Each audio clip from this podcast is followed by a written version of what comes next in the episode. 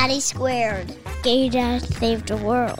A daily dose of gay dads on the front lines of the global pandemic. With Alex Maghen and Jan Dick. Hello and welcome to another episode of Daddy Squared, the Gay Dads podcast. Gay Dads Save the World, which is not us.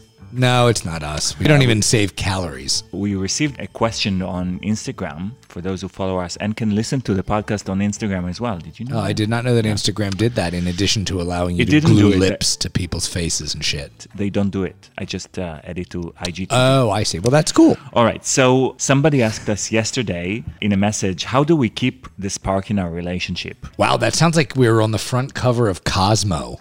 It seems like a totally Cosmo question. Wow. I, look, so we try to be as I think we should tell the truth. Right. I, I know. I was I was thinking about lying and then I changed my mind. You know, we try to be as transparent as we can on this podcast. And I mean, I don't know. It all depends on what you mean by spark. I don't think that we keep the spark all that alive in our relationship. It's been 12 and a half years. Um, my love for you is incredibly deep and I am crazy about you. But need to do the same. spark, you know, Do you think like uh, Am I do do we have a s- banging you in the kitchen? Oh, he means like I don't know what he like sexual means. I don't know what he means, but I guess my point is that that that um, we're not. We're certainly not as crazy as we were at the beginning of our relationship. But I will say that there are aspects of understanding each other that have gotten so much deeper since we since I don't know as little as two three years ago. And by the way that this virus thing um, has been bit, a bit of a revelation too. I feel like I've learned more about you in the last month uh, than I ever knew before. Really, like what? Well, certainly not your your passion for cake because I was aware of that beforehand. But um, I just I've been watching how you interact with the kids much more closely than I think that I did for the first uh, you know four years, and I'm seeing more of your creativity. I'm seeing more of your um, you know your All right, let's not uh, let's uh, save these people this bullshit. Let's talk about the problems, okay? Because I think people would like to know, like that our lives are not perfect and we fight. Let's we dish. fight a lot. So part of the way we keep the spark in our relationship is that we snap at each other constantly. yes, I mean, we do. and yeah, and I think that we're because we're together um, so many hours per day. So the snapping uh, is like in waves. Yeah. It's like going up and up, and there's more snapping, and then we'll, we realize what we're doing, and then we think about it a Yeah. little bit, and then it goes down, and so forth. this is not the relationship that they depict in the movies. Um, I don't know how m- often that relationship really exists anyway. Um, but you come to a point in your life where you say, thank God I have somebody that I trust, uh, somebody that I love, and that I'm not worried about losing. You know? You know, I spoke with a girlfriend, by which I mean gay friend, uh, of mine on the phone the other day, and he's he's not married, but he's having he has a boyfriend for many years, and he told me that he's pretty much they fight a lot and everything, and I asked him this question. If you guys are away from each other, even even if you guys are like on the other uh, corners of the house at the for for for a period of time do you miss him do you feel that you want to tell him something good that happened to you or something bad that happened to you and he said no i actually think that i want to be by myself and i think this is a question that you should ask yourself i Well, think why? What does the even though I? I even though i i uh, i snap and we fight we fight quite a lot Oh, yeah. alex and i Oh, yeah. but if we're not um, if if we are away from each other for like two hours i feel that you know i miss him i, I want him in my life i don't I want see. to live my life by myself Right. So I, Me I guess i guess that's a kind of test that i kind of test myself every now and then to figure out like what's my true feelings despite the fact that he's annoying me to death Mm. basically. Um, but um, but and, and yeah this is a this is i think is a good question to ask and, and a good exercise to for yourself to kind of figure this out. Well, Lord knows also during this, you know, lockdown that so many people are experiencing, where they have to spend 24 hours a day in their house with their partner, we're going to learn an awful lot about our relationships with each other during this time. Yeah, and you, you remember that we went to that gay virtual gay salon Uh, a couple of weeks ago, and one of the questions there was, "Does the quarantine makes you more horny or more dry?" Remember that? And and I think that it really depends because some people said yes, we're much more uh, sexually aroused by everything. Yeah. and This was the other a- people said no. We actually the the the, the all of the bad news and all of the what's happening to society makes us feel like we don't want to have sex. It's also not a gay dad's salon. And I think that that makes a huge difference because it's one thing if it's two o'clock in the afternoon and the two of you lo- look at each other and say, yeah, ooh, yeah, chicka right? Except we can't do that because the shits are all over the house all the time. So, you know, there are limitations. Anyway, some stuff to think about. And and while we're at it, uh, can't you? Are they going to be upset that I referred to my kids as the shits? maybe in like eighteen years? No, not the gonna- kids, our listeners. Oh. I love them with a passion that burns like a thousand suns, but they're the shits. Go on. Um, so, by the way, you know, guys, uh, we are trying to do a gay dads salon. Um, and every every couple of weeks, we're having like a Zoom meeting where we talk, and mostly Alex let it all out. By which I mean not not not physically. That's not true. We actually had we had somebody in the last one who had a lot of really interesting things That's to say right. about his his experience during this thing. We would love you guys to join us. All you have to do in order to join us for our salon, uh, for a Zoom salon, is just write to us at hello at daddysqr.com and tell us you want to join us. Also, it is a black tie thing. So if No, it's don't, not. It's black tie and ball gown. Um, it's a dirty shirt. yeah, it'll be that for sure. All right. Uh, today we're calling Massachusetts. Oh, you you pronounced it right. Mazel tov. Thank you. Uh, Stephen Scott, he's a cardiac nurse, and um, we're going to talk to him. He's in Georgetown, and we're going to talk to him about his life and family. So let's hear it. Let's do it.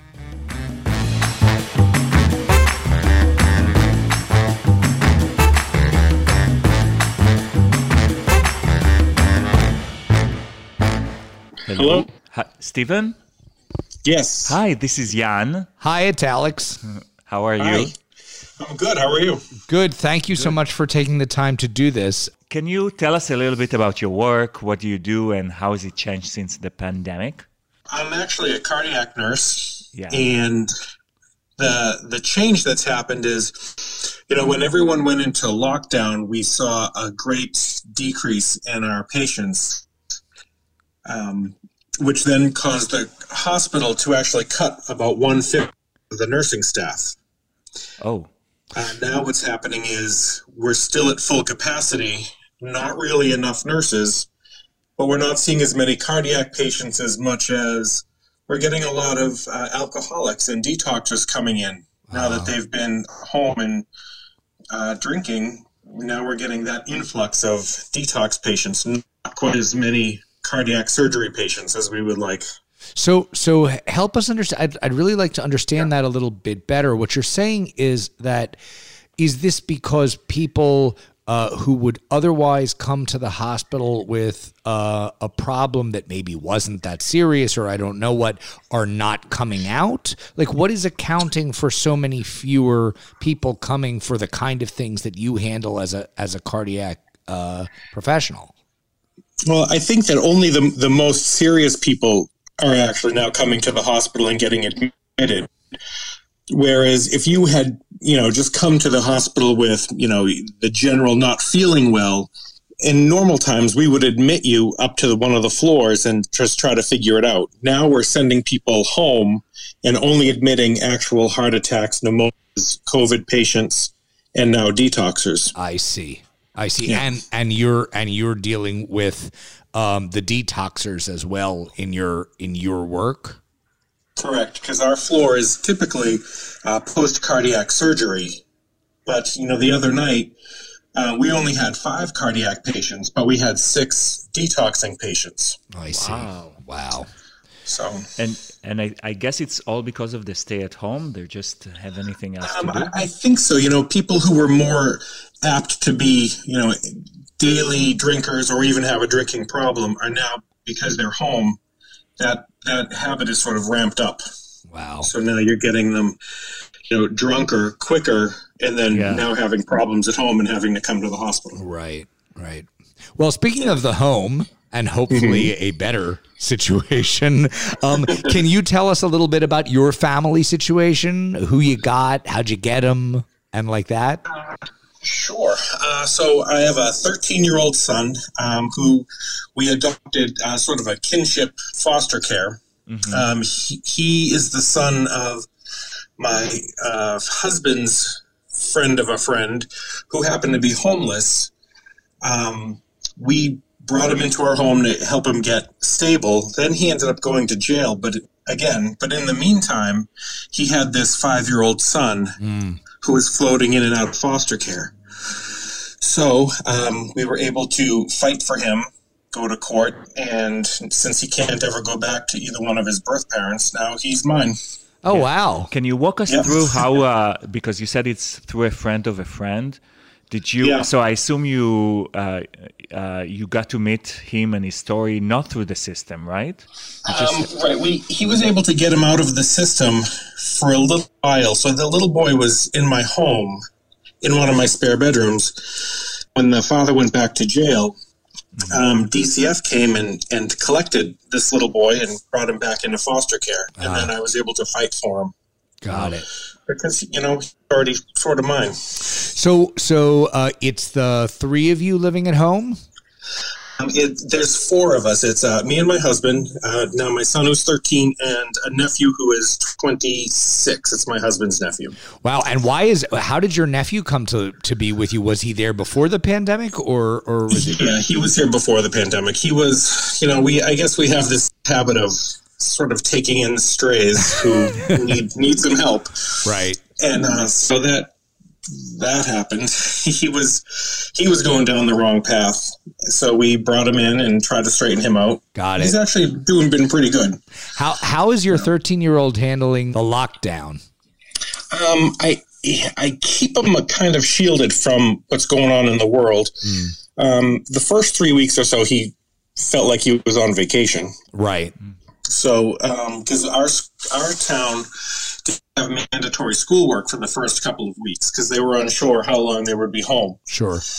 Now that it's been canceled for the rest of the year, and now he has graded assignments, it's a little bit different. Right. Um, I do have to wrangle him around for schoolwork for a couple of hours a day. Got it. Uh, but he's been actually okay. He he was not terribly social in the first place, but um, you know, being on the Xbox with his friends and still being able to connect, that really hasn't changed. Right. So, so he's he's good. He, did- he there's not a huge dis- disruption in his life. Got it. And your and your nephew is your nephew. Uh, does your nephew help you guys with this uh, with this parenting or what? Uh, No, nope, useless.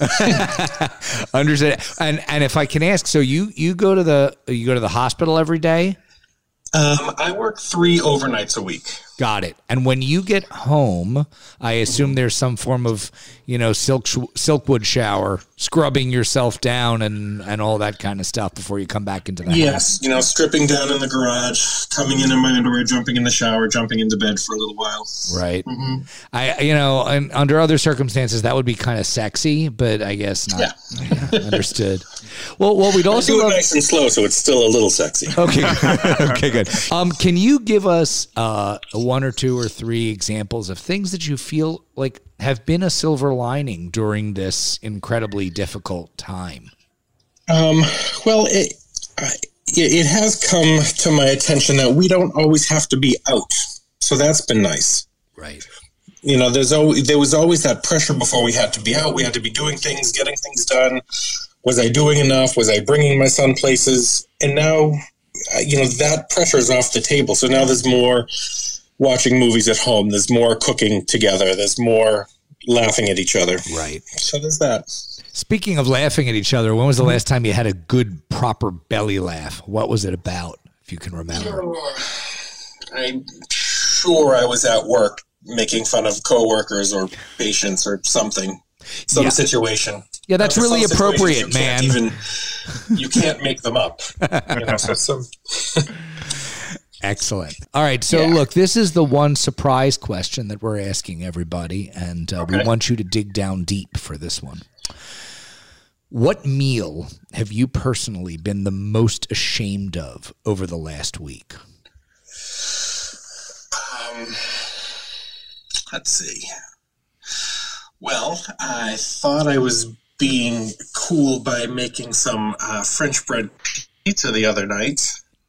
Um, I put way too much cheese on it and ended up making everybody a little sick. Well, it's good that you're in the right line of work. Yeah, so I was I was so excited oh. about it, and then everybody ate about two pieces, Right. and then for the rest of the night, everybody was in and out of the bathroom. Right. Oh so I'm hearing I'm hearing cheese poisoning. Excellent. Yeah, yep. All right, Stephen. I was Listen, the first one to go down. thank you so much for doing uh, the, this little interview, and much more importantly, thank you so much for what you do for a living. Oh, thank you. Take care of yourself. Take care. Thanks you too. Thanks for calling. Bye bye. bye bye. That is there.